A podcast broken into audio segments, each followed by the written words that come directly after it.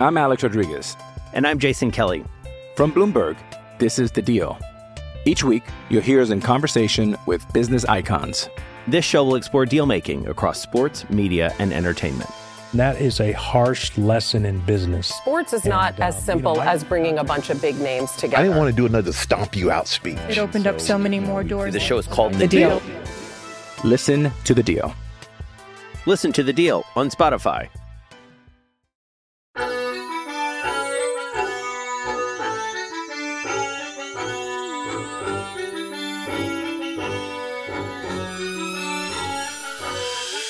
To another edition of the Cyclone Fanatic Podcast. It is football and random things on a Monday morning. Jeff Woody is holding the shoes. I remembered all of the people out in media land, the, the listeners, the viewers, that reminded me there was three separate people on Saturday that was like, hey, remember the shoes?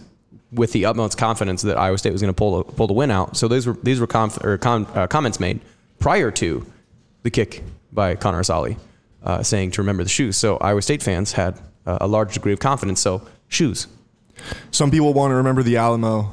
Iowa State fans want to remember the shoes. remember the shoes. They're here. It's been a while. It's been, man, it's been a full month probably since we've seen the shoes. Because the last time we won, I did forget them. My bad. yeah. I did. That's on me.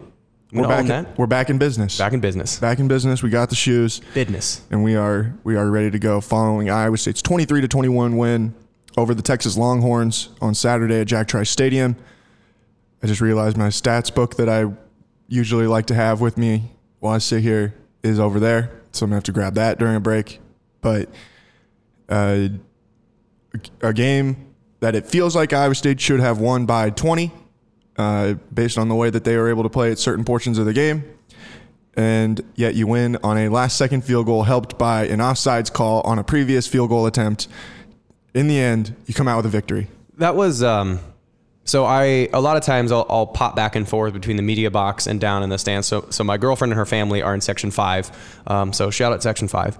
And uh, so I'll go down there and kind of just hang out and kind of get a vibe for you know what the feel what the, the feel of the stadium is and um, you know say hi to Aaron and her family. And um, when I was down there, a lot of the, the other comments kind of by the fans sitting in the section were like, oh, they're playing really well. And my immediate response, and this was like midway through the second quarter, my immediate response was, I would feel a lot better if they had converted these long fly balls into home runs rather than just leaving long fly balls. Yeah. So the the in my mind, you know, a, a no hitter for a pitcher could take the look of every batter hits a warning track fly ball where it's really really close and it was nice and they're hitting the ball well, but they're not actually converting them into points or runs in the case of baseball. So that's what sort of it felt like for Iowa State versus Texas defense that they were seeing the metaphorical pitches really well. They were making really good contact. They just weren't getting them to convert into points. They were just critically that much short. So it it was good to see them ultimately win, and it was also kind of neat to see that they won when they played an A minus B plus game on offense. Like they were good, and their offensive line was uh, again a really good game by the offensive line. Breece Hall had a good game. Brock Purdy was efficient, uh, but they didn't play great. I mean, we've seen them better in losses than they were there, but they just happened to pull out the win, which is I think kind of funny. There's just that razor thin line between winning and losing that Iowa State has been cut by more than they've been benefited by. Yeah, and I, I think that you know, I, uh, really the the tone setter of the entire game was their first drive, where you're able to. I mean, they kicked their ass on that first drive. That was On as- both uh, sides, about too. as easy as it could possibly be, and we'll talk more about that uh, in just a minute. But yeah, I mean, I, I you overarchingly, you know, like overarching thoughts.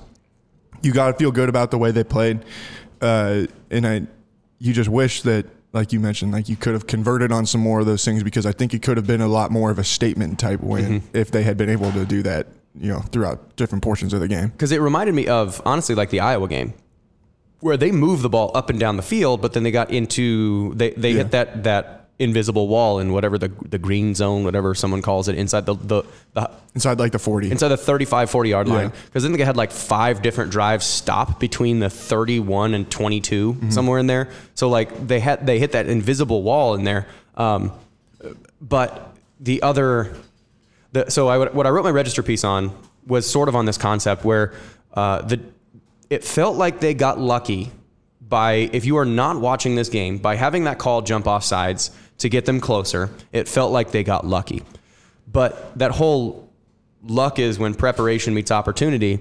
They had stopped Texas from running the ball. Period. Like uh, uh, I think they average what 2.1 yards per carry. Yeah. and that's including you know the bigger runs. And I don't think I don't I even think it's it's that's yard net yards positive, not including sacks. And so they were able to stop Texas entirely in the running game. And so even if they hadn't gotten that, you know, hadn't gotten that extra thing, and let's say Narvison misses, which we don't know what would have happened because he did. He, missed did. that very badly. But that also wasn't. It was after the play had already gotten out of rhythm, so it's was sort of like you know it was taking a. You're the you're the fourth golfer in a best ball, and someone piped one 330 down the lane. You're like, all right, got nothing to lose. Throw the mechanics out the window, just hit as hard as you can. And so he wasn't really trying to to hit it perfectly, but they had set themselves up by stopping the run so efficiently that they were going to put themselves in that position to win anyway, and they had driven the ball down easily inside the 25 every single almost every single time they got the ball. So even if they weren't to have made that, I I would surmise that they would get the ball back and drive it back down into that same territory to get themselves another opportunity for a kick. a little bit of a look inside the defeatist mind of Jeff Woody, where somebody does something good and he just automatically assumes, "Oh, I can't beat that." Out on the golf course, I Oh. can't. I can't beat that. I'm just gonna. I don't even care. I don't even care. I'm See, not my- even gonna try. My problem with my problem with being the fourth guy in best ball is I have my golf game has gotten significantly better by me taking speed off of the club. oh yeah, that's like the that's the biggest secret of golf. I feel like. And so I came from baseball and I came from weightlifting, which is squeeze and swing. Yeah. Go really, really fast.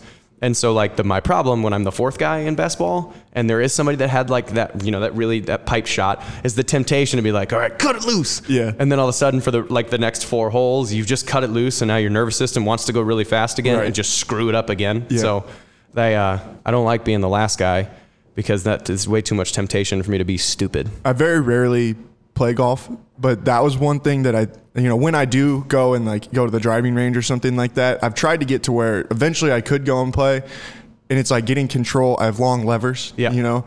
So like You can naturally hit it I was gonna say, based just on pure momentum, like the club is gonna be moving fast because of of the composition of my body. Right. So it's like learning how to control that. You probably are pretty similar, where you are just naturally strong. So Mm-hmm. And like have- you're, and I do you have really long arms. Yeah. So it's like the club is gonna be moving fast enough to get that club Yeah. or the ball cooking pretty good. But it's like you got to figure that out. Yeah. So to bring it back to Iowa State, Yeah. Back to Iowa State. like I was saying, I, I Iowa State got kind of lucky, but they also, even if they didn't get quote lucky at the time, they were set up to potentially do that again. Like there, there was there wasn't really any um, doubt that they were going to be able to kick that game-winning field goal. It was it was just significantly less stressful having done it the way that they did it, and it was also kind of cool that um, Brock Purdy was able to be given the ball and said, "Go win it, son." Yeah. like that. That happened against Oklahoma State, but it was also after he'd thrown 57 passes and just thrown two other interceptions to get that same opportunity. But coming out of that Oklahoma State game, now having been okay, because Iowa we didn't get it. Baylor he did, but then there was more, too much time left on the clock. Um, the Oklahoma, like I said, the Oklahoma State game didn't get to, and then Oklahoma he did, but then there was you know just that one little that that opportunity to not, and so Yeah. you've seen it that if he's able to get the chance to get the ball, it's the the feeling of confidence that all Iowa State fans either have or are on the way to having, where if you give number 15 the ball, he is going to take it down the field and get us in a position to win, or at least put someone else in a position to make the decision to win. So um, it was cool to see that faith that Iowa State fans definitely have kind of uh, not necessarily rewarded, but like reinforced. Yeah. That, you know, if it's the same thing of like back in the, the peak basketball era of my recollection when, you know, Georges Niang has the ball with, or um, Kane has the ball for like 12 seconds left, and you have Naz on one side, George on the other side, and Monte. Like at some point, you just know the ball is going to go down. And so it's kind of cool to have that feeling now with the offense. Like, all right, you're in a position where it is up to you to go win the game, and you're like, we got this. Yeah. All right, we'll pause shortly to uh, so I can grab my stat book and so that we can uh, take a quick break, and then we will talk about Iowa State's offense against the Texas defense when we come back on football and random things. I'm Alex Rodriguez. And I'm Jason Kelly. From Bloomberg, this is The Deal. Each week, you'll hear us in conversation with business icons. This show will explore deal making across sports, media, and entertainment. That is a harsh lesson in business. Sports is not And, uh, as you simple know, I- as bringing a bunch of big names together. I didn't want to do another stomp you out speech. It opened up so many more doors. The show is called The Deal. Listen to The Deal. Listen to The Deal on Spotify.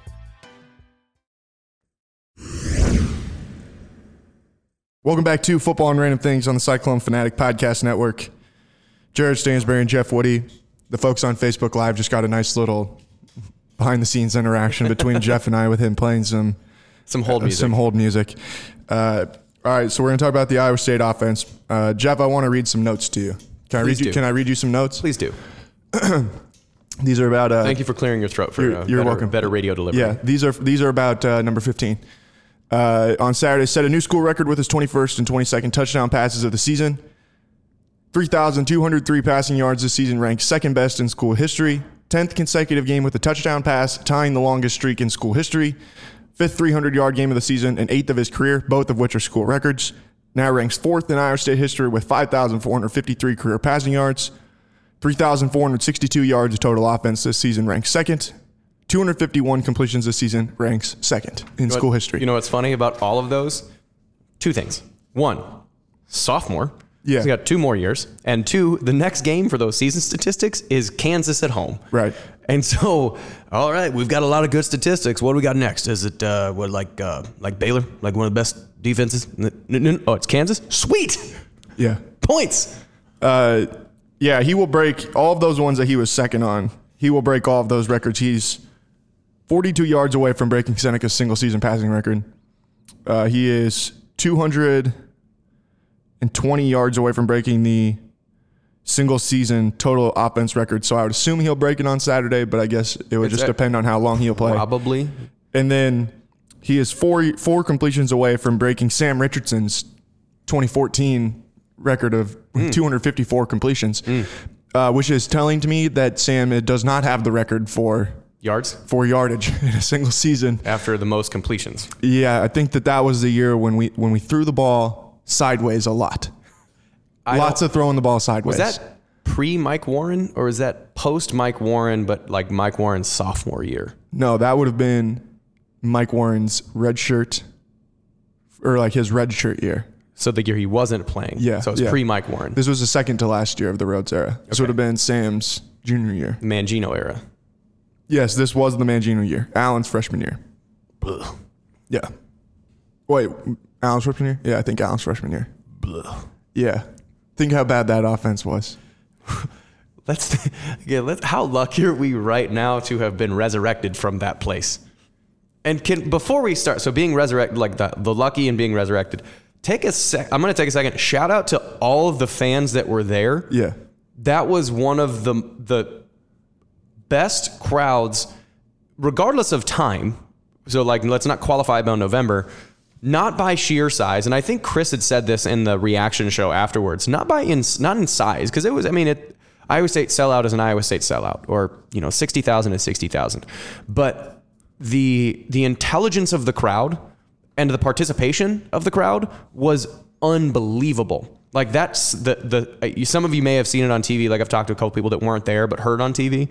That Cyclone Power chant was the coolest thing to hear in a stadium outside of just Jubilee. But like when you could hear a pin drop in between the word cyclone, in between the word power, and in between the word cyclone, and it was like it, it was unbelievable to be a part of. And people were smart; they were loud when they needed to be, they were quiet when they needed to be. Um, it, so just shout out to all the fans that were there. That was a very well, very smart crowd. I would like to think that all 59,000 people that were at the game on Saturday listened to football and random things, and that's how they have gotten so smart That's definitely about what it is. football. That they just have all listened to the podcast and they've all absorbed all of the information that they have been given here to where now just the Iowa State football electorate is considerably smarter than it once was, I am. than it was 51 episodes ago. I am sure that's what it is. That's definitely us, Jared. But in fairness, we also did like 50 podcasts before that on video. So like they probably learned some then too. So like it's only taken us 100 episodes. we finally made it. And it's us. We're going to take exclusive credit for it. There's nothing else to it. We did this. I don't. Good job, Jared. Hey. Yeah, I don't see any other possible scenarios. Oh, man. change, change my mind, someone. You can't. You can't. Uh, but no, I, I think I and I give you all of those statistics because you you know you ended that first segment talking about number 15 and just the confidence that everybody has in him uh, when he gets the football. And I think that those numbers are are exemplary of why, you know. And it's just obviously the numbers are somewhat trivial. You know, you want to see, and this is what I wrote after the game. You want, you know, okay, so the first 20 games, that was Brock's 20th game as a college quarterback, which is even more Yep. is astounding uh, for him to be putting up those numbers. But in the first 20 games, it's been about Brock, you know, is doing things like, man, we haven't seen a guy do this in a really long time. Now, the second half of his career is going to have to be about him elevating the program and like him and his teammates taking Yeah. the program to another level that we haven't seen the program go to, not just like individual people doing statistically great things. I mean, Deshaun, Deshaunte Jones uh, moved to, I think, he's sixth all time in catch in uh, in receiving yards. His like receptions, I think he it doesn't. It's not listed here, but he moved up to like third all time in receptions at Iowa State. Charlie Kolar broke the record for most receiving yards in a season by a tight end. Mm-hmm. So it's like there's all of these different records that are being broken right now. We're seeing them all do these statistical things that we've never seen at Iowa State. But now we need to see like that flip, and it's like okay, we're not just like getting results here. No, we're getting results in the win column as mm-hmm. well. Well, and I, I, uh, I think one of the cool things it- we've we've talked about it before, and I think Campbell has harped on it. Is like one of his big knocks and, and one of his big coaching points to Brock is like relax and have fun, and like just be able to be a human and not try and you know be a superhero or a robot where you're just trying to do so much or be so mechanical that you can't like just cut it loose. Uh, and we saw that when he does that, when he is just playing more free flowing, uh, that's when he does the the amazing stuff like the the pirouette out of the the pocket and find Deshaunte on that wheel route that turned into a post route for 75 yards and, and a touchdown. That happened because you know Brock was being Brock. Like there there wasn't there wasn't mechanically like trying to do this this and this and X Y and Z. It was him just cutting loose and playing football. And I think the first drive, that big like the big FU drive that Iowa State started the game with, which I loved, absolutely loved, that they came down the field and started the started the game the same way they started the second half against Oklahoma when it was we are better than you. We're going to run the ball and run the ball and run the ball and you can't stop it.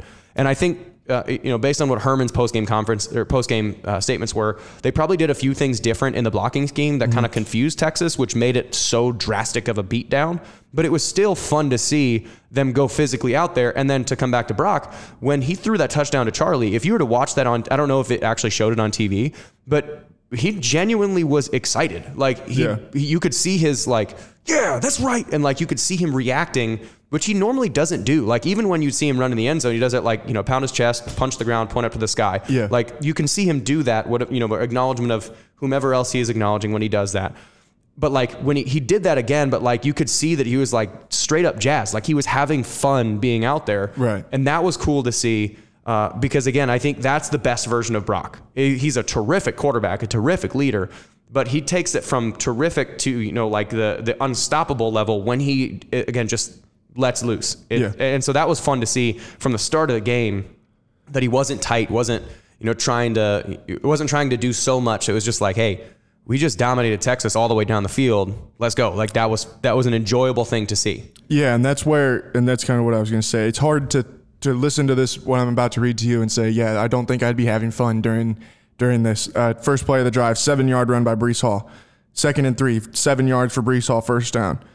First and ten, six yards by Breece Hall, first and uh, first down. Brock Purdy pass to Michael Pettway, seven yards, first down.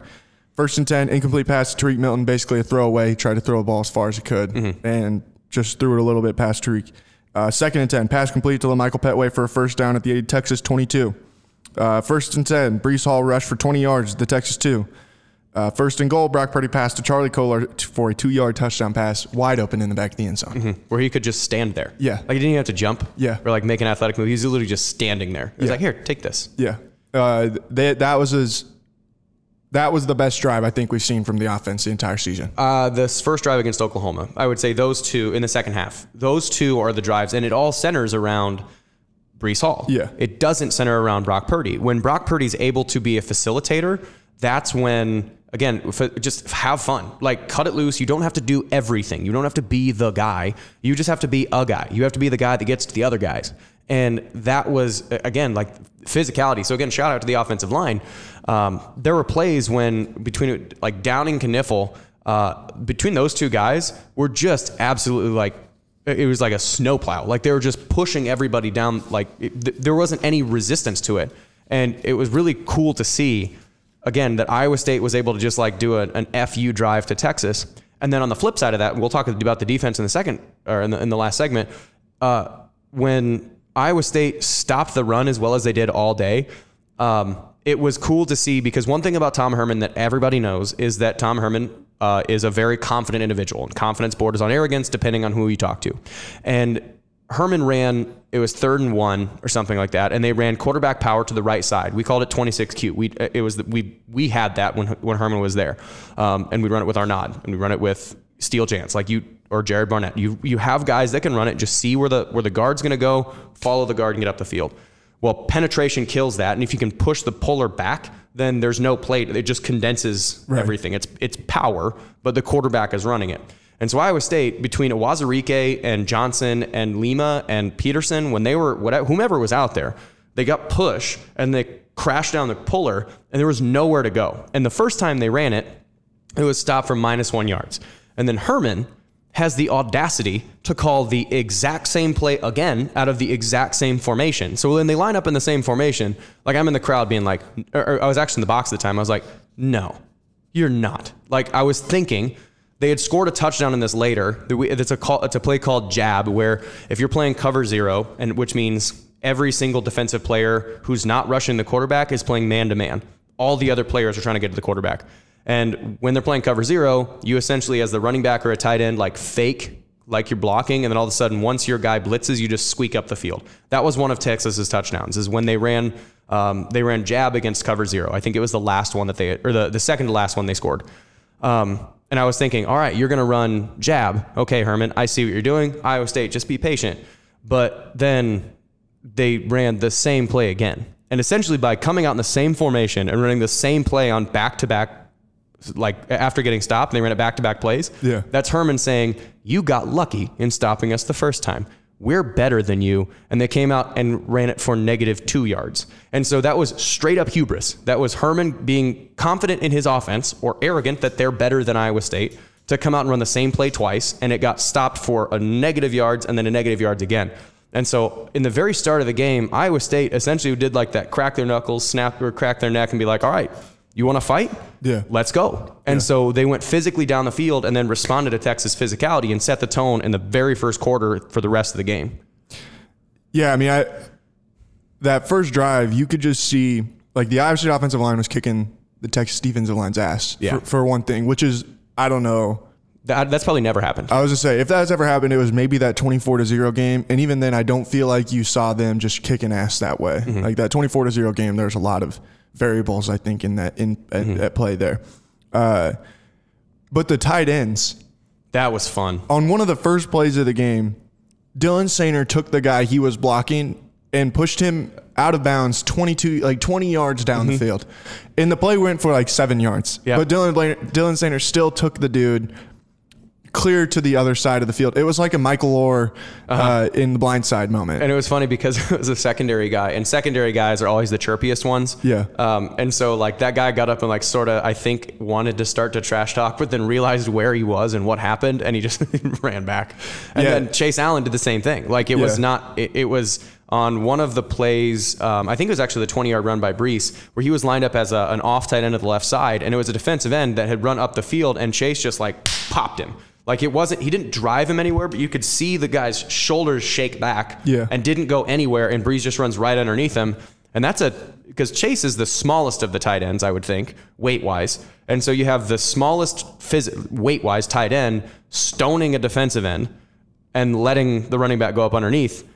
I think credit to to Jay because Jay was calling like this is the that is the most unstoppable formation or personnel grouping that Iowa State has because nobody knows how to defend three tight ends that good, uh, across the country, let alone in the Big 12. Yeah. And so Iowa State coming out and just again flexing on Texas and being like, we are stronger and more physical than you. Stop it. I dare you. Yeah. Yeah, I think I think too somebody who maybe this season hasn't quite gotten the due that he uh, the due respect that he deserves based on just as good as he has been and has kind of flown a little bit on the radar. Michael Pettway, huge game on Saturday. Uh, team high eight receptions for 100 yards, a long of 22. I mean, he's the third down option at times between him and Charlie. Like, if you're gonna, you got two guys that you feel very confident every time you throw them the ball, they will catch it and they will get you a good amount of yards and get you a first down. And uh, you know, a little, I think a little bit early in the season, maybe we didn't know if he was living up to what we had expected from him. But hmm. I think at this point, it's safe to say like he has fulfilled everything that we hoped he would be in his year at Iowa State. and it's he plays receiver as just like a faster version of Charlie. Yeah. Where he doesn't he like Tarique is the over the top guy. Deshaunte is an over the top guy. Deshaunte's just a really good receiver all around, but like Pettway isn't gonna he can take a play and stretch it down the field, but he's most comfortable in just bodying up a defensive back and Brock just accurately locating it to his inside or outside, whatever leverage he's going to, and essentially just tossing it into the block and letting your power forward go to work. Because Texas, and on that drive, you could see that Texas was going to have to change the way they defended Iowa State because they would give. I think it was to the field, which is like it was either to the field or Iowa State's sideline. One, whatever Texas sets their defense, um, they were giving Pettway like nine yards cushion, and so he would just push down the field, stop, and Bree or uh, uh, Purdy would just hit him on the back shoulder. Yeah. and that's where those seven yards completion or seven yard completions were. It was a catch tackle, but you're second and three almost guaranteed because they're giving Pettway so much cushion. Yeah. Why? I'm not 100% sure because he's not, again, he's not a guy that's going to go down the field all the time. He can, he's just not. Uh, but having a guy that is now, again, you, you mentioned it with between Kolar and him being a very consistent, find a space and a, an accurate ball is going to be caught. And that, it, it is, you're, it is cool to see that Pettway has now come into and established his role in the offense as Yeah. that. You know, and it's it makes me kind of think that if he is what Allen would have been if Allen had had eight other guys that you could throw the ball to at at a time, where it's like not like we have to throw the ball to Allen all the time. I think he's Allen's a better down the field receiver. Yeah, I mean, and I'm not saying like there were different, th- obviously things that Allen did better, but I also think Pettway is much more consistent on those easy catches than Allen could be at times. Mm-hmm. Yeah. and so that's just what I'm saying is it's like that's what that's where when you had Allen, you needed Allen to do Everything. everything. Yeah. you know, uh, until Hakeem Butler got to where he was he And was later and Deshaunte, but like in this game, LaMichael Pettway had eight catches, eight other people caught the ball, Mm-hmm. eight other people, and there were guys that we haven't even that that didn't catch the ball that we've seen catch the ball for touchdowns even this season. And so that's just what I'm saying is it's like if Allen had had these kinds of guys all around him, then If Allen had this quarterback, in this quarterback, well, Allen had every quarterback. Yep. Every person who ever played the position of quarterback threw the ball down Lazard at least once. yeah, could you imagine how uh, a, a guy like Allen, who's as good at positioning as he is, would have had Brock, who's as good at locating as he is? How many more receptions he would have had just simply by doing this kind of stuff? Because they have to play him deep because So- he's he's. Janice says that Michael Pettway missed a lot of catches on Saturday. Do you remember that? There were a couple that he. I remember- I remember there was, him dropping there was a drop, but there were. All, uh, the field was by this point in the season has been pretty torn up. Yeah. There were times when he went to go cut and the, the the field went out from underneath him, but that's not unique to LaMichael Pettway. That's what happened on the interception. Yeah. Where he tried to make his cut and it, you And the- could the tell ground it got moved. the ground the ground ate him up a little bit. yeah, and so But that happened to Texas about 50 times. Right. And Yeah. so that that that was not specifically unique to LaMichael Pettway. That was it, it happened to everybody and it did Yeah. happen to him at least a few times. There was one drop that he did have. that um, was on a like a really short hitch to the outside. I yeah. remember that. Yeah. And he wanted and he just looked before Yeah. yeah, he, he went to look before he actually caught the ball, which it happens. But it was cool again, just it was cool to see him do well. But yeah, how, how fun would it have been to see Lazard in this offense? Right. Even Hakeem in this offense. Yeah. I mean, it was closer. Man, okay, here's who I think this is who needs a shout out. That we I don't know that we've given him a shout out yet this year. is the man up in the box.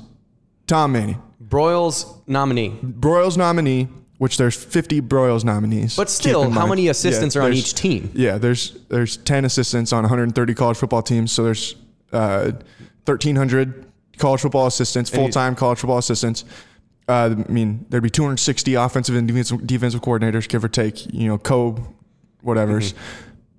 But this dude has come back and been phenomenal outside of a couple isolated incidents, I think, that you can really pinpoint and, And say, then you can that that were then learned from. yeah, and like I, I don't know how we could ever sit here and be like, man, Tom Manning did a bad job this year. He like he this offense is going to be the best statistical offense period in the history of Iowa State period ever. Like in Yeah. almost every metric that you could possibly measure, uh, it's outside of rushing because that's like we don't run the ball near as much as Iowa State ran the ball like in the 80s, you know, Well, and the or other in Troy Davis days, I guess. Right. And so, but the other uh, thing that you need to give him credit for is an offensive line that had to get reshuffled a third of the way into the season Yeah. because of an injury that is now better than it was at the start of the season when your starters were there by having multiple guys play new positions. You insert a freshman in there uh, or sophomore, um, Downing sophomore. Uh, he's a redshirt freshman. Freshman. So you have a, a, a freshman that you get inserted into play guard. You have a guard move into center, and then you have to kind of figure it out the rest of the way, and then correct the offensive line play uh, from having like against Baylor. It was bad. It was just bad offensive line play against Baylor. But since then, I mean, we talk about the first drive being run, run, run, run, run, pass, run, run, run, pass, run, touchdown, and you see that the offensive line has come this far. So credit to him about correcting this, uh, you know, fixing that and pl- and calling to what these guys do well. And then the other thing, coaching greatness is not easy. And Brock Purdy is or has the potential to be great.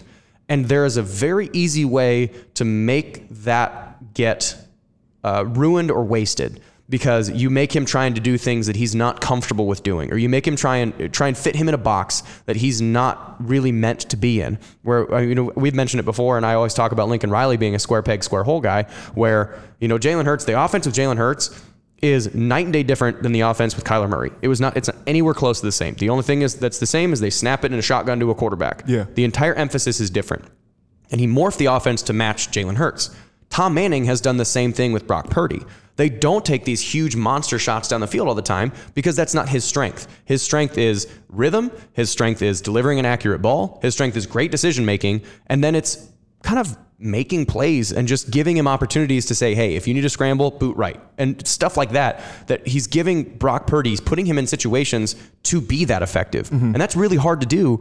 You know, how many times does a great quarterback you know, turn out to be like a dud by the time he's done or by the time they, you know, defenses get a, a feel for him because they try and push him into too, too many different ways. See, and that's where I think you can, you know, you look at like what Joe Burrow's doing right now at LSU. He was very pedestrian last year Mm-hmm. in his first year there. You know, they flipped the offense around a little bit. They went, go, went and got that Joe Brady guy who became their passing game coordinator, and they opened it up. And they do Made- what they do what Burrow does well. Yeah, and those offenses are very similar. The only difference is that LSU's playing with wide receivers who are like five star recruits, every single one of them, mm-hmm. like the top of the top end athletes. And but that's basically what they said is it's like, all right, we got a guy who we know can get the ball to those dudes. And he is going to get the ball to those dudes as fast as he can and do it the right way every time. In the right spot. In the right spot. And they are going to make the play for him. So it's like Joe Burrow has obviously been very good. You know, he obviously is a really great quarterback. He's going to win the Heisman Trophy, and he deserves that. But it's like he is just doing what he needs to do to be the game manager to get the ball to those guys and do exactly what he needs to do. I think that if like if you think about it, like if I was going to put it in a basketball terms, the kind of guy that uh, that Brock is is is like he's like Jason Kidd, like late in his career, where mm-hmm. Jason Kidd was like could still get you ten assists on any given night. He could always come out and hit the three point shot and do what you needed, like in, like and still be Jason Kidd sometimes, you know. Mm-hmm. But like at the end of the day, Jason Kidd was not out there to get his own shot. He was Yeah. out there to create shots for Dirk Nowitzki and Jason Terry and all those guys, and then he won and, like they he wins his first NBA title that way. Mm-hmm. And it's like that's that's the kind of thing that I see from Brock is he's the path first point guard. That's like, yeah, I could get mine, but why would I come out here and get you- mine when I can get get everybody else theirs? Exactly. And you look down, you're like, what?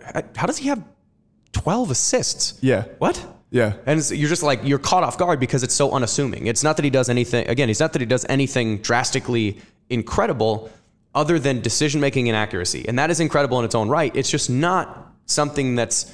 It's not that Josh Allen, Pat Mahomes, Yeah. huge cannon of an arm that's going to huck it 72 yards down the field. That's not Purdy's game, and they're not trying to make it Purdy's game. His is easy, accurate completions with a good decision to get you second and not, or second and one instead of third and twelve, and then you just progress down the field and let your other guys make the play. the two sophomores that are leading the marquee programs at Iowa State right now, there's a lot of each of them in each other. Mm-hmm. Whether that's Tyrese Halliburton and Brock Purdy. That's who, like, in my back of my mind, I was like, man, he's Tyrese Halliburton. Yep. Like, that's who it is. Like, and then, like, Tyrese is never doing, in every moment of the game, Tyrese is not doing something that, like, makes you go, man, he's so good. Yeah. You know? But he's always doing the right thing. And then every once in a while, he'll do that thing that you're just like, Damn. damn it. That guy's really good. Yeah. You know, It- like the, whether it's the passes in between his leg or the no look passes or like anything like that, that, you know, or they don't hit the deep three and you're like, man, that guy's really freaking good. Mm-hmm. Like it, it, like there's nothing more you can even do about it other than just be like, Tyrese is really good. And Brock just does that sometimes Mm-hmm. where more often than not, he just does the right thing. And then, like you said, he has that play where he's rolling out and throwing and running all around.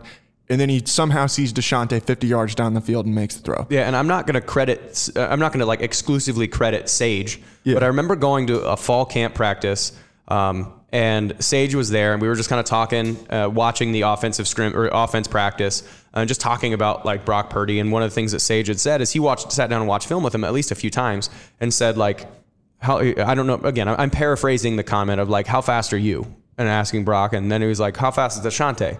Okay, he can run faster than you. Give him the ball as fast as you can. Just let him put him in a position to let him make a play. Yeah. And then once he does, you look good. So it was I think that the emphasis of having that pocket passer, accurate pocket passer mentality with legs, that's where again, that's his, that's Brock's greatest strength is treating it like a West Coast style quarterback where I mean Joe Montana is again widely regarded as one of the best top two or three quarterbacks in the history of the game because that West Coast offense is just pick someone apart because you're going to find some opening in some defense somewhere and you're just going to drill it to him. You're just going to pop put the ball right on location and let Jerry Rice go do something. You know, it, it's yeah, Brock is that. He is that accurate, just f- march down the field, make the right decision.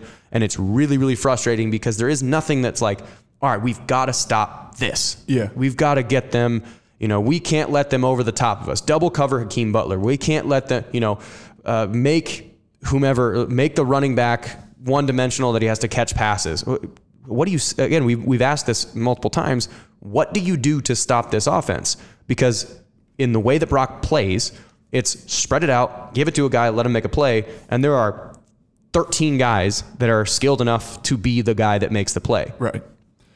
Yeah, and it, you know, I think they the guys like Deshaunte are the ones who have the most appreciation for it mm-hmm. because it like every time you ask him about Brock, he's just like, man, he's like, I don't know. He like makes these crazy things just look normal, mm-hmm. you know. And he's like, and it, there's nothing I can say about him. He's like, it's just he- he's I can't do it any justice. And I, because me, like I've listened to him trying to ask that, answer that question a bunch of times. I asked him on Saturday, like when he makes that play to throw you the ball 70 down, or 50 yards down the field, like, do you think that he'd even see you?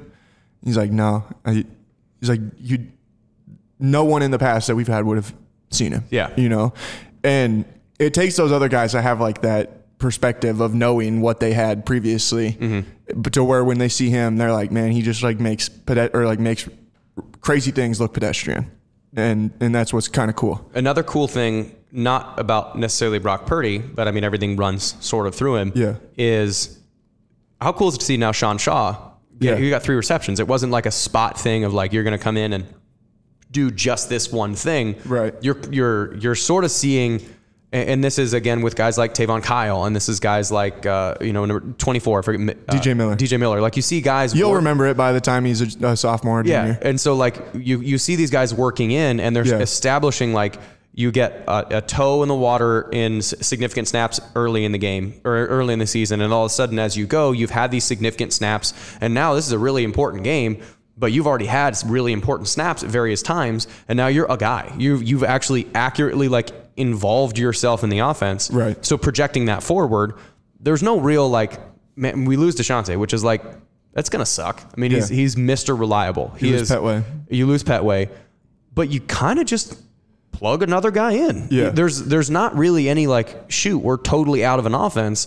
Like, okay, well, we had that guy's gone. Next guy's in is just as good, if not more athletically talented. I think when you see them replace the caliber of players that they've had to replace in recent years, like when you replace out, you replace number five, and you don't really skip a beat. Mm-hmm. You replace number eighteen, and you replace thirty-two, and your offense goes from Better. is better is Yeah. is markedly better. And I mean, when you when it comes to like, okay, we got to replace Deshaunte, one of the statistical best receivers in the history of Iowa State football. Oh man, we got to replace Michael Pettway. Has been really solid this year. We already talked about him. You replace four of your five offensive linemen, and it's like, yeah, I mean, I saw him replace number five. I think they'll be okay. Yeah. you know, It's yeah, and it replacing 32. It just took half Yeah. a season Yeah. to replace 32. But you have again, there's just guys that can come in and have already done it that they can continue to do it. The only the only thing that I'm that I don't think they're going to be able to replace, they're going to have to morph it around because all the the tight ends are juniors. uh, Charlie is a sophomore. Charlie's a sophomore, so you have two juniors and a sophomore. Yeah. That's going to be.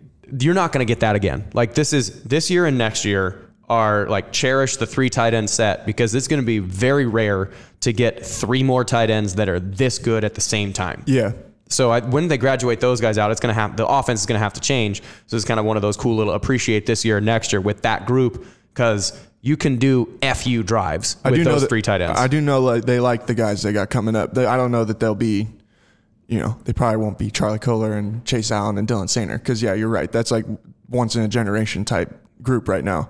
But I know that that Skylar Loving Black who signed last year, they really like him. He's more of a receiver Is in that receiver 84? mold. Uh, I don't know. I don't. I don't think he really has.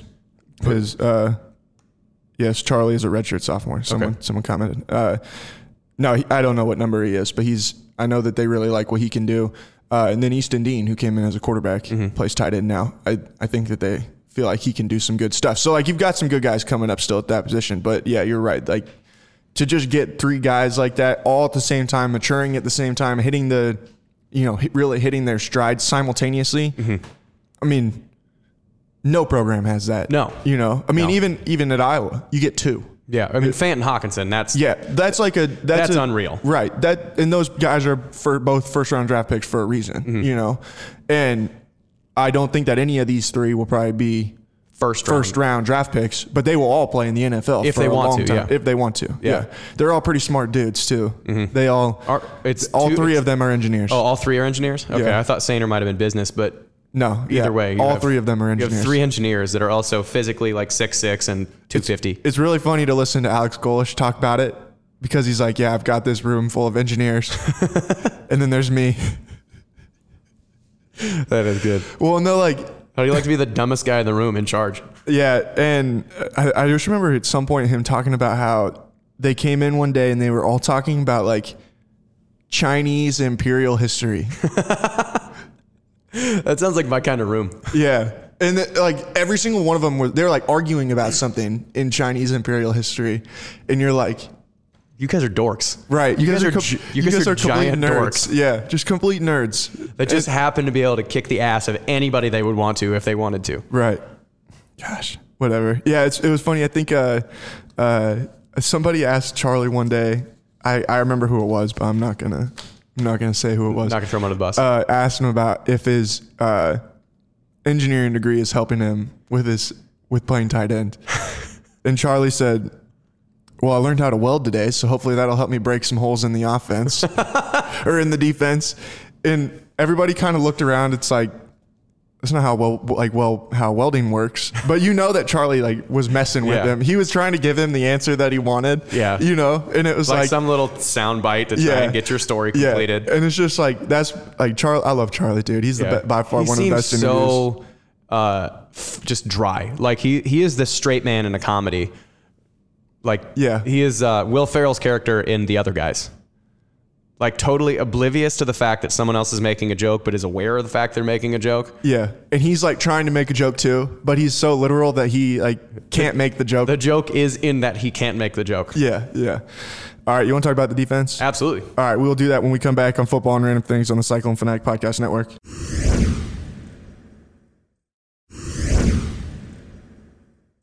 Welcome back to Football and Random Things on the Cyclone Fanatic Podcast Network. The Iowa State defense, man, first statistic I think we need to note. Rushing. Uh, Sam Ehlinger, 12 carries, 27 yards, 2.2 yards per carry. Roschon Johnson, 6 carries, 18 yards, 3 yards per carry. Keaontay Ingram, 8 carries, 17 yard or 9 yards total. Uh, 26 carries for 54 yards, 2.1 yards per carry for the Texas Longhorns on Saturday. That's a lot of stars and not a lot of rushing yards. That is. A lot of stars. Um, and so there were a few drives that. Um, eh, so I, I first want to like come out and say this. Like I'm a huge Sam Ehlinger fan. I love watching that dude play because he reminds me um, of like the Brett Favre mold, where you just know that he's got more in the tank than you think. Yeah. And he is so, like Brock, where like you, he is gonna lose his right arm and his left foot before you fully stop him.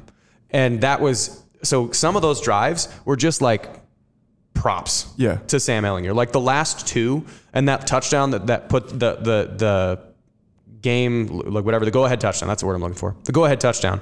That was just uh, Sam Ehlinger being a dude. Like Yeah. he- he's just a terrific player. So he's gonna get his. You know he's gonna get his. But to stop the run so unequivocally, it makes Texas one dimensional to the point where he has to do everything. And that's not a way that you can sustain an offense. Because I think so.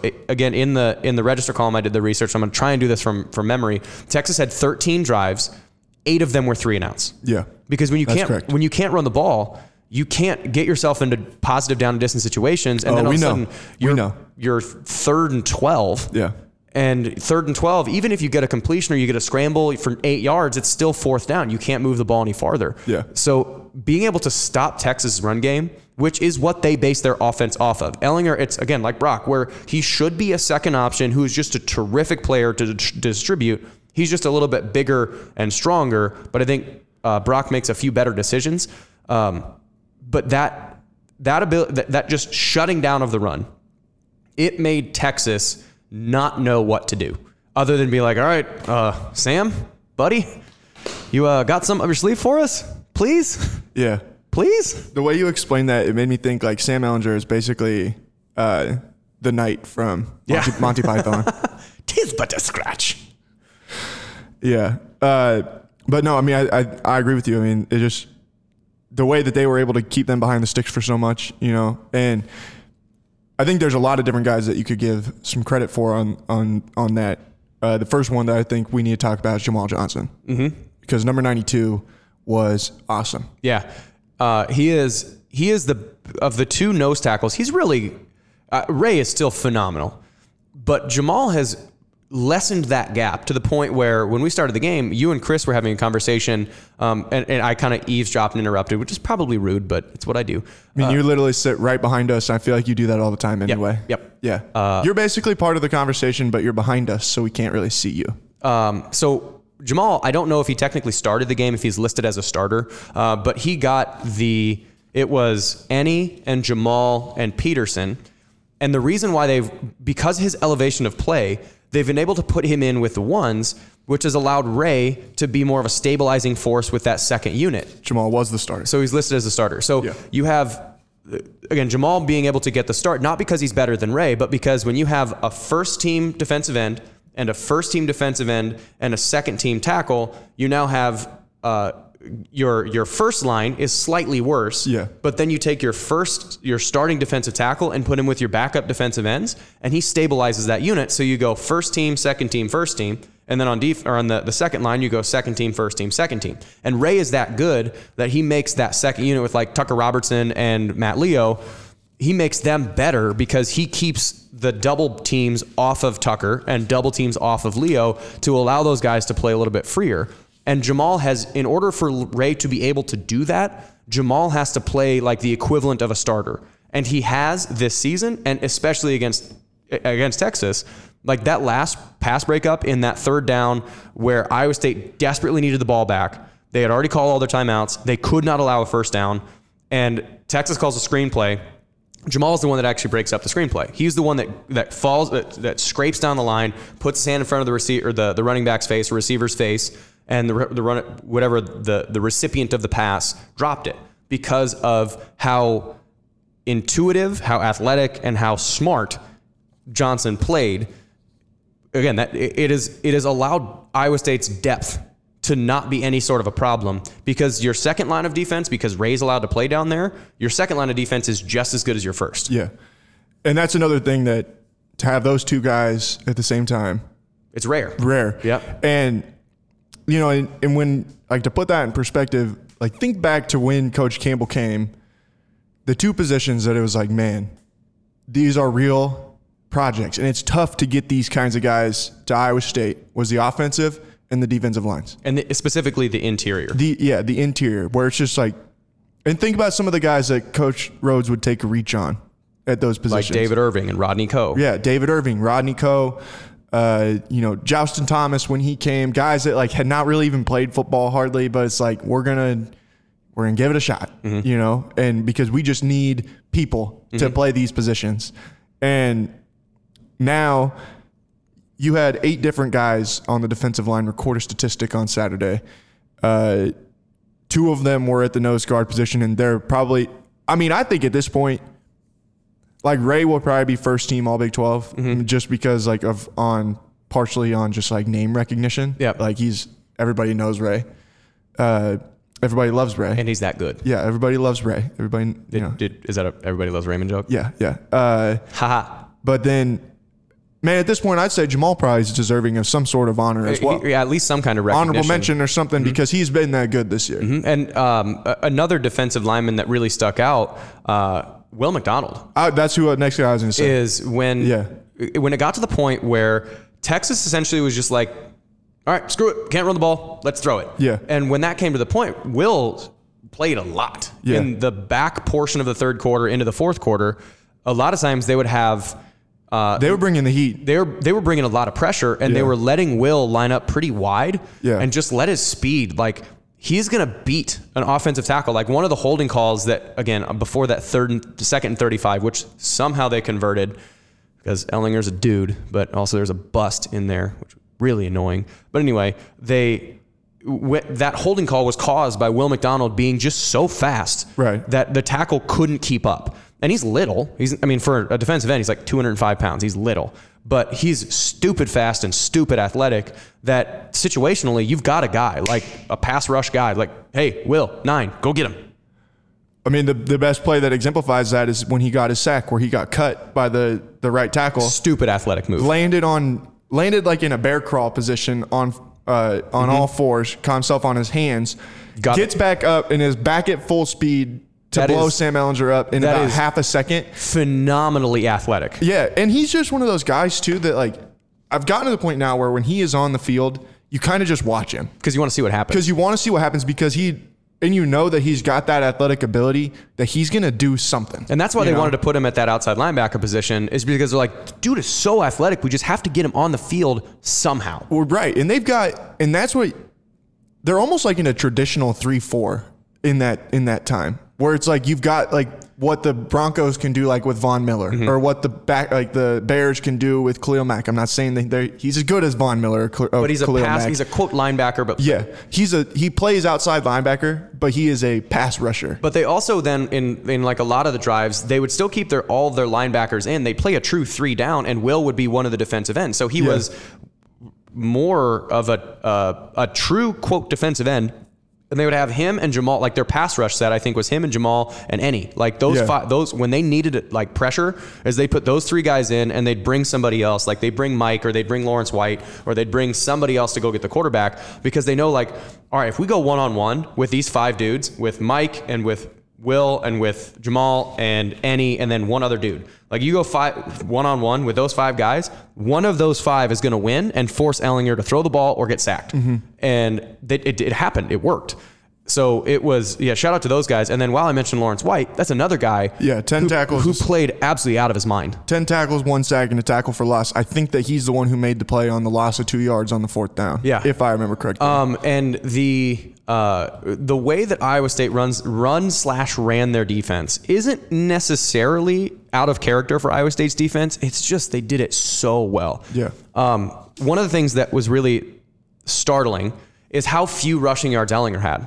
Because when in doubt, a lot of times, like their kind of go to is like um, I don't know what the offensive set uh, like in basketball is, but like when you got Kyrie Irving and like he's feeling it, you just have two shooters go to the corners. You have your two other guys stay, you know, back by the freaking sidelines, and then they're like, all right, one on one, Kyrie, go, and like the defense is gonna sag a little bit, but they're like, our dude's better than your dude.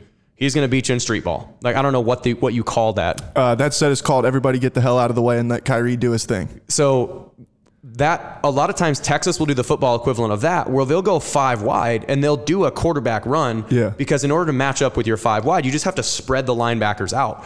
Well, Iowa State runs this really smart defense if you have the dudes to do it. And Mike Rose is one of those dudes. Last year it was Willie Harvey, who was also one of the dudes that could do it.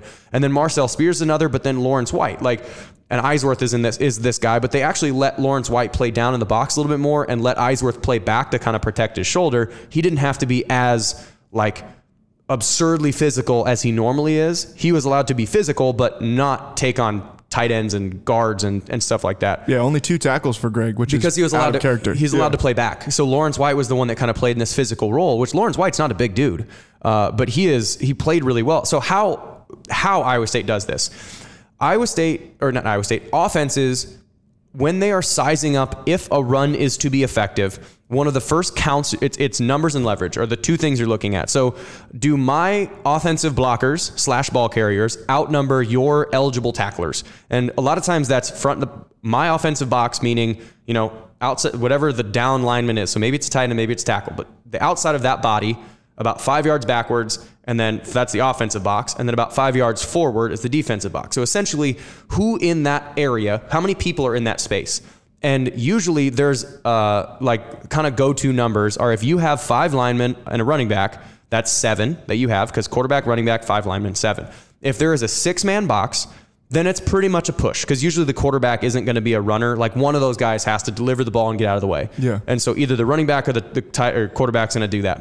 And so if it's six man box, you kind of like, oh, that's a push. We could run, we could not. But if it's a five man box to that look, then you have drastic advantage. You have seven over five. Numbers mean I can run.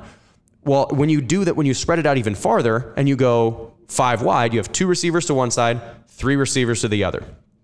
Iowa State runs this brilliantly tempting, I bet you're not going to do it, but I know you're going to do it style defense. So to the three receiver side, they play what they what you call like four over three. So they have four defenders in an eligible position to stop the three receivers. So they'll play. Usually, Mike goes to that. Mike Rose goes to that side of the field. So he's playing kind of halfway between the nearest receiver and the outside of the tackle. Mm-hmm. So he's not technically in the box. Your safeties are playing deep because it's five wide. There's a good chance they're going to throw it. And then the other side, you have three over two. So you have like Marcel Spears or Lawrence White. Someone's playing in that same halfway between the inside receiver and the tackle to the other side. Well, what that leaves, so you have your corners, your safeties all back. What that leaves in the box is technically only four because you have three down linemen and one linebacker. So like O'Rien Vance and three linemen. So if you're doing the math, if you're Sam Ehlinger, what everything for your history of football has told you is I've got a four man box and there's five linemen and me. So there's six on four. Freaking run, man. Well, what they don't realize is that how well Iowa State plays defense, the defensive ends are going to play really hard in that B gap, which is in between the guard and the tackle. Yeah. They're going to play in the B gap so aggressively and so well that the tackles have to commit to the defensive ends. Mike Rose and then Lawrence White, or uh, let's call him Lawrence White in this one. They'll rotate this other guy. But Mike Rose and Lawrence White are going to be that halfway point players. They're responsible for the C gap, which is outside the tackles. So if you're remembering, a tackle just committed down to a defensive end, and you have two guys that are responsible for outside the tackle. So they are going to kind of they're floating in between. So as soon as they see its run action, they sprint to pinch down the side of this defensive or of the offensive line, meaning the offensive line has just made a pile because the tackle turned in, other tackle turned in, just mush everything together, and now you have two unblocked defenders that come on the outside. So he can't run forward because there's just a mush pile of people because the defensive ends, nose tackle, linebackers just all create a little pile. And then you have unblocked defender to your right, unblocked defender to your left. Your options are get hit by an unblocked defender or just kind of mush yourself in the back of the pile for negative one yards by all intents and purposes, when you look at that as a quarterback, you're like, I got running room. But the way they execute it and they, the way their defensive ends and their those floating players play, there's no way you can actually run it. So Iowa State baited Texas into making these dumb decisions because they knew you were going to do it. It's sort of like, Right. uh, you know, a, uh, maybe a guy who can, like, I don't know, I don't watch Giannis Antetokounmpo, like the Greek Freak. When he you were close. close Greek Freak, when he when he plays defense, he can play hands down unless the guy is like an insanely quick shot, he can play hands down, baiting the guy to actually go up and shoot because he knows that he can reach up, essentially block the shot, and go the other way with it. Yeah. So he's baiting the guy and being like, I know that you want to do this. Go ahead. And then stops it right away. So Iowa State played this seemingly passive defense with seemingly a lack of numbers and then just beat the hell out of Texas with it. Yeah, and can I give you a crazy statistic? so someone please. asked, um, someone asked if if Sam Ehlinger would come back, which I would say yes to that because he's a junior. Mm-hmm. I would imagine that he will come back for his senior season. And this statistic, I think, is a big reason why. For the tenth consecutive season, Texas will lose at least four games Oof. for the first time in school history. Oof. And knowing that Sam Ehlinger is a lifelong Texas Longhorn fan, someone who is very committed to trying to turn the thing back around, uh, stood on the stage at the Sugar Bowl last year and Said Texas. said that they're back. Uh, yes, I would imagine that Sam Ehlinger will be back for his senior season. And I think he's probably gonna right now. You know, he's not one of the top few guys that's gonna have like quarterbacks. Like, hey, he's gonna be drafted in the first round. Man, man, prayers up, prayers up to uh, to Tua. Oh, Man, that's that's horrible, dude. that has to be the most painful injury that I can imagine. and it and it's horrible. You feel horrible for him.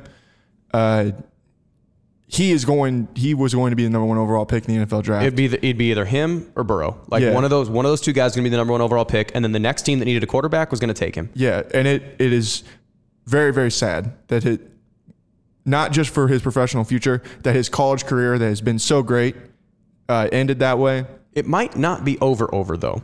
Like the he's it's going to take a lot, but he's a sophomore. You can take a medical next year. If he wanted to come back, it's going to be two years recovery. Yeah. Like Teddy, it, what I would imagine it is similar to Teddy Bridgewater, where there's going to be enough damage that you're going to have to spend a very long time getting yourself back. I, I thought I heard that he will spend at least four months on crutches, Mm-hmm. and then it'll be like another six months before he could even start working on football. Yeah, that's stuff. what I mean. It's like it. So that's already ten take- months of just Then he'll take. I, I bet he takes a medical next year. Yeah. And then if he wants to come back, then he would come back the year the year following because he's only a sophomore right now, right? Yeah. Or you could collect on your On your insurance. on your insurance policy Yeah. that I'm sure was rather Sizable. It's sizable, yeah. Uh, but no, that that was absolutely horrible to to see that happen to him. It was I also- hope for a speedy I recovery. was having this conversation with a guy at the gym. Why couldn't that have been to a worse person too? Like Tua just seems like a well, you generally would prefer for it to not happen to any person, but right. Yeah, But like you look at like Jameis Winston's healthy, and Tua's not.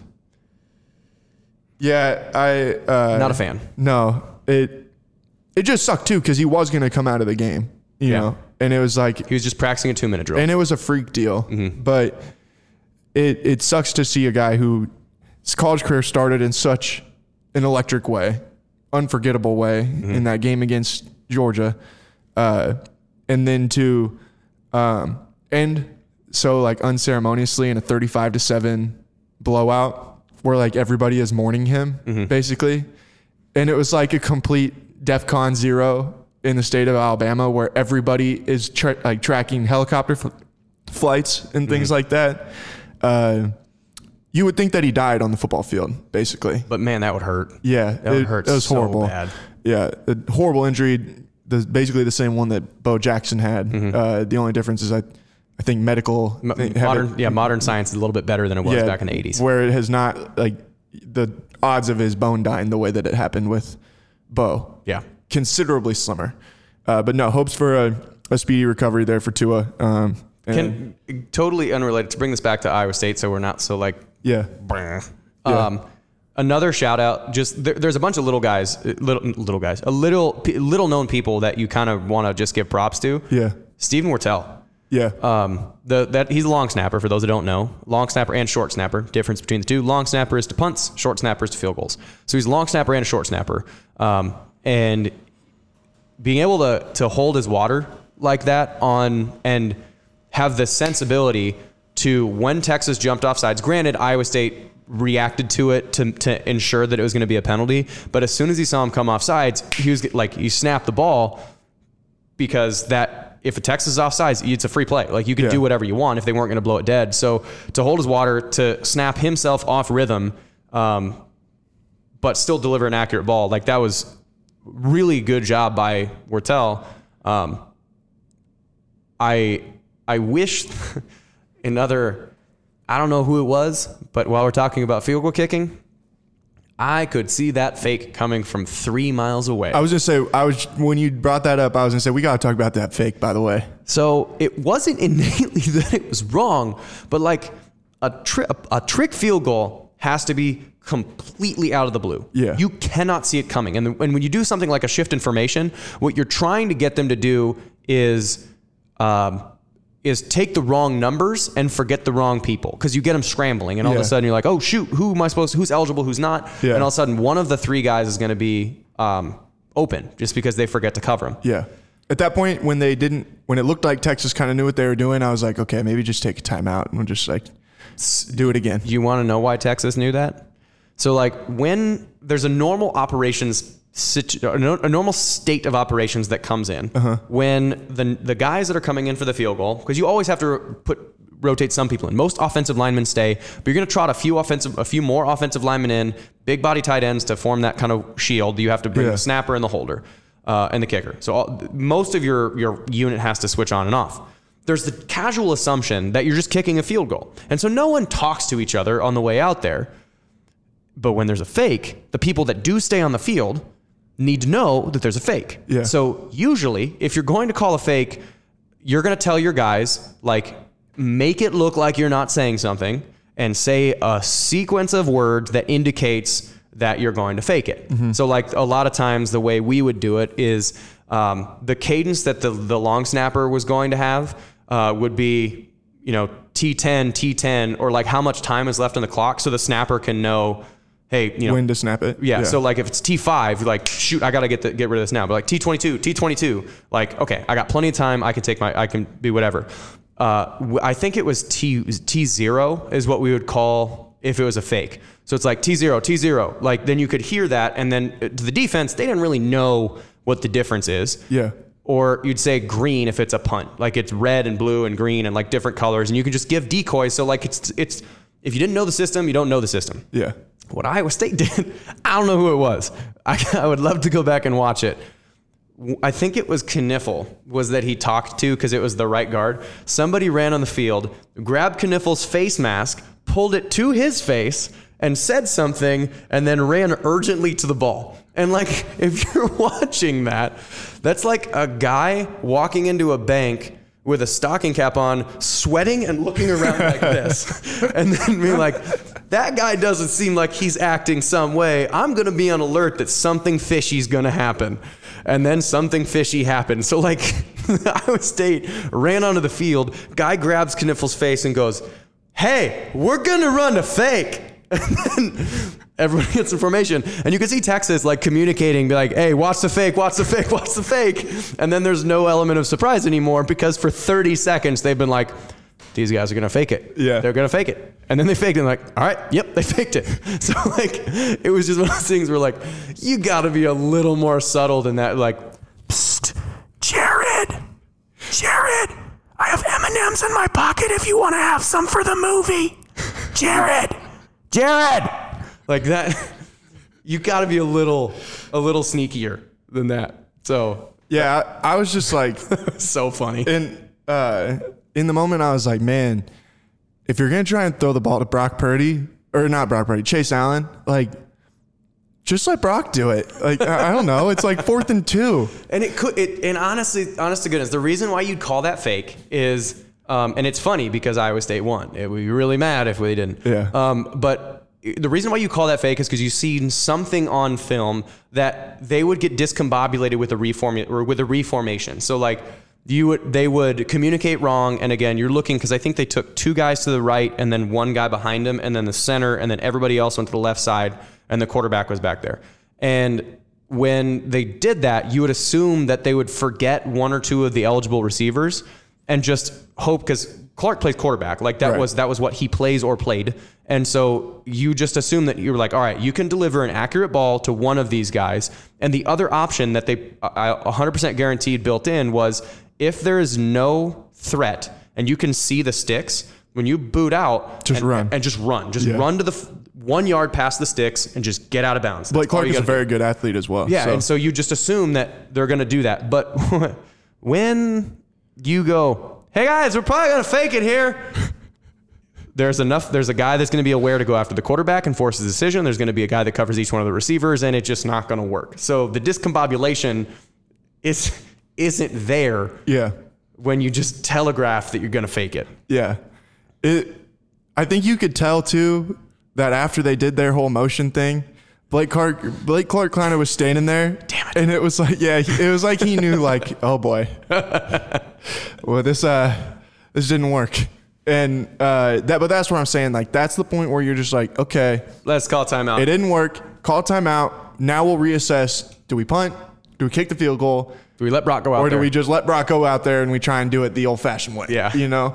And, it, but hey, at least they didn't try and do like the Indianapolis Colts one man under center. What, have you heard Pat McAfee tell that story? No. Oh. They weren't supposed to snap it at all. Like there was no intent to snap it. It was literally just like a try and draw and get them off sides and then take the delay and punt it. And Yeah. the snapper, for whatever reason, like panicked and actually snapped it. And he was like, what the hell, man? Oh, you got to go. Pat McAfee tells that story great. Um, Yeah. but anyway, yeah, that, that fake, I don't think it was a bad idea. I think it was a good opportunity. It was a good right instance. You have a guy that makes a good athlete, makes good decisions. And they just never do that either. And they never do it. Yes, it Yeah. comes totally out of nowhere. And if you score that touchdown, that's really a an emphatic point in the game where you can do it. yeah. You just can't like you got to be sneakier. Like Yeah. you have to your communication onto and off of the field when you are going to do a fake has to be cleaner than that. And so like I don't know. Just You could just tell that these guys don't run very many. don't run many- they don't run many fakes. We they don't run many trick plays. We ran fakes all the time. We Yeah. practiced them all the time. So like we just knew like we'd come out there and I think we'd have a different name for it, but it was always going to be a color where it'd be like blue or green or purple or something like that. And like you come out and like you just tap the guy next to you while you get information like hey green green green green and then you're like oh cool like because you're gonna say something to the effect of like hey I got your right I get your right like you're gonna tap like you're gonna just talk to somebody make sure everyone's cool with who you got Yeah. So you just change How the you doing, words. buddy? yeah How- how you doing? Hey, like you button those pants. Like you just you just you're gonna make conversation, but like yeah, don't go grab his face and pull it to your face and say something and then go. I don't know if they got that on camera. I haven't watched back that part of the game. I hope that they do because you guys can see how ridiculous it is and how obvious it is now retrospect, knowing that they're gonna run the fake. But as soon as that happened, I was like, no, don't do it, don't do it. They did it. They did it. That's a fake that they told them they were gonna run. Well, better better luck next time. yeah. Hopefully they'll learn. Hopefully they'll learn how to be sneakier. These guys are just too damn honest. Well, yeah. They're like, man, we need to get some better criminals We need in to get some here. better liars here. Yeah, we need to get some better liars on this team. Uh, but no, I, I, is there anything else that you can think of from Saturday? Um, I don't know if it's necessarily Good, good to see uh, Baylor's uh, deal with the devil finally run out. Yeah, they finally didn't get lucky for the first time all season. Um, I don't think anybody's really uh, lamenting the fact that Matt Rhule and Baylor lost. Um, but I, I will say this is again, I went on a little, you know, a positivity soapbox at the end of the Oklahoma one. This is not necessarily a positive positivity soapbox. This is more an exhortation. Come out on Saturday because this is it's senior day. It's yes, it's Kansas. They're probably going to walk away with a win. Like it's probably not going to be that close. But this is the 23 point favorites. this is the culture changing class. Obviously, the the David Montgomery class was was you know brought in first recruiting class to go through Yeah. with Matt Campbell. But this is the first time everybody has gone through. This is your four year starters, your guys that redshirted that w- that committed to a losing program and turned it into a winning one. And I think there's 20 seniors that are going to get recognized. Not all of them were here the entire time. Like Michael Pettway was just here for one year, but we've seen what he's done when he's been here. So even if you plan to just show up and then watch Iowa State kick Kansas' ass for a half and then leave, Yeah. do that.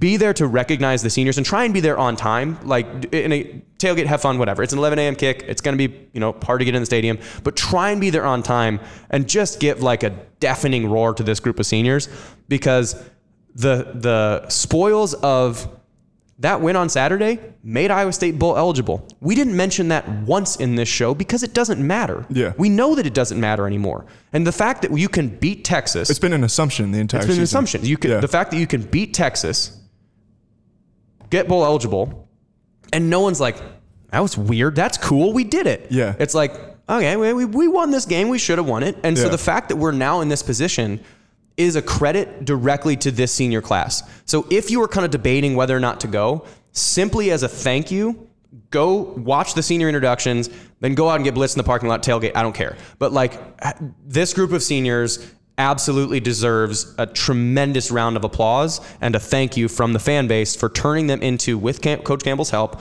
and with the underclassmen, the studs that are there now, to turn Iowa State from what it was Right. when Campbell got here to what it is right now and what it's going to be in the next few years. And thinking about some of the guys that are on that list of uh, that are on that list, some of the great moments that they've had, whether it's Deshaunte, which we've talked a lot about Deshaunte, Mm-hmm. Whether it's Ray. whether it's Ray Lima or Jamal Johnson, um, Sheldon Croney, Marcel who- Spears. and that's and that's who I was going to get to, and that's Marcel Spears. Who, if there's anybody that has been an unsung hero for, has had some phenomenal moments, Mm-hmm. but for the most part remains under the radar. I don't know that there is anybody that has been more important over the three years of this of this thing than Ray and Marcel just being that bridge. Mm-hmm. Those three guys have been there for every play Mm-hmm. for three years in turning the culture of that defense. Those two guys deserve the biggest evo- ovations they possibly could get. Deshaunte deserves one like that. Uh, and Guys then like Sheldon Croney, Yeah, yeah, like you Sheldon, who you don't win that game against Northern Iowa without Sheldon Croney. And then what about the four guys that have been in front of Brock Purdy this entire season that have gone from being one of the worst offensive lines in college football to now being arguably one of the best units in the Big 12? and the other and th- and guys that you don't recognize that you don't know um, like I, I'll, I'll talk about this with sheldon. So having been around the running backs a little bit like i've talked to some of them kind of watched film like a rory Walling kid from east like i've watched film of him just hung out with him had lunch just been like a little brother. And the guys will in that room will talk about sheldon being one of the best the best leaders of that room Breece Hall isn't where he is without Sheldon Croney. Yeah. I don't know if it's a direct. I can't. I haven't. Well, I haven't been in the room, but I can't. I can say for certain that without Sheldon setting an example, because you can't. I don't think. I don't think you'd meet anybody that says Sheldon Croney isn't a great kid. And so, like having Sheldon be an example for Breece on how to work, how to how to what it takes to be a college athlete. Breece Hall isn't what he is without Sheldon Croney. And it's like Kyle Kempt last year when Brock finally stepped up. Yeah. How much credit did Brock always give Kempt, Kempt, of how to be a lead, how to make him, how to how to, to be a quarterback?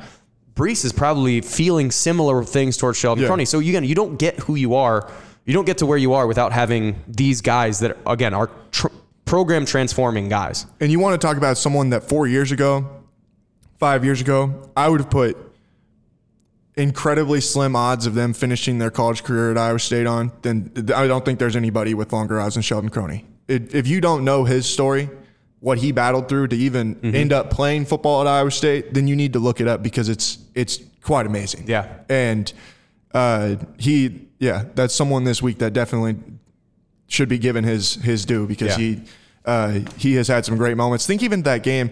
I know they didn't win the game in Manhattan. You know, the last time that they went down there, Mm-hmm. he played very well in in place of David in that football game. Mm-hmm. Um, and like I said, I think that those four guys that have played along that offensive line with Trevor Downing this year, they they have left the Iowa State offensive line room in an exponentially better place than it was when they came. Yeah. Whether it's the walk on Colin Olson, those two guys on the at the tackle spots who have played hundreds and hundreds and hundreds of snaps of football at Iowa State. Julian Good Jones has played every position under the sun. They deserve it all, uh, and they need to be sent out with a, a great crowd and a great win uh, over the over the national champion head coach Les Miles. Yeah, so I I'm gonna ignore that comment. I'm just gonna zip by it. But yeah, just again an exhortation. Just go to the game for nothing else. I think it's supposed to be at least decently nice, but like for for nothing else than to just say thank you to these players. And then the other fun part, which we don't need to totally delve into, if Iowa State takes care of business the way that they can take care of business, might see Rayon Mitchell. Might say Real Mitchell. Might see Rayon Mitchell and get to see some significant snaps like he did against ULM. You're right. You might. It uh should I don't be know. It's, should uh, it, it uh, obviously you can't count on any. Even it's Kansas. Texas tried to do it against Kansas. They had to come down to the wire to win. I think they played worse than they probably ever have. But uh, again, you're not. Don't count your chickens before they're hatched.